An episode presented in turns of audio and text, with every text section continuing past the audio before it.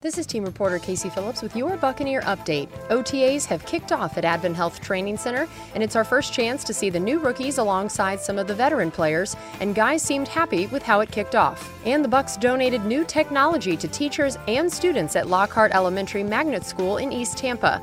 The donation included more than 400 new devices, including headsets and Newline touchscreen devices that will help teachers and students bridge the digital divide and enhance the students' learning experience. For more coverage of Buccaneers OTAs going forward, visit Buccaneers.com.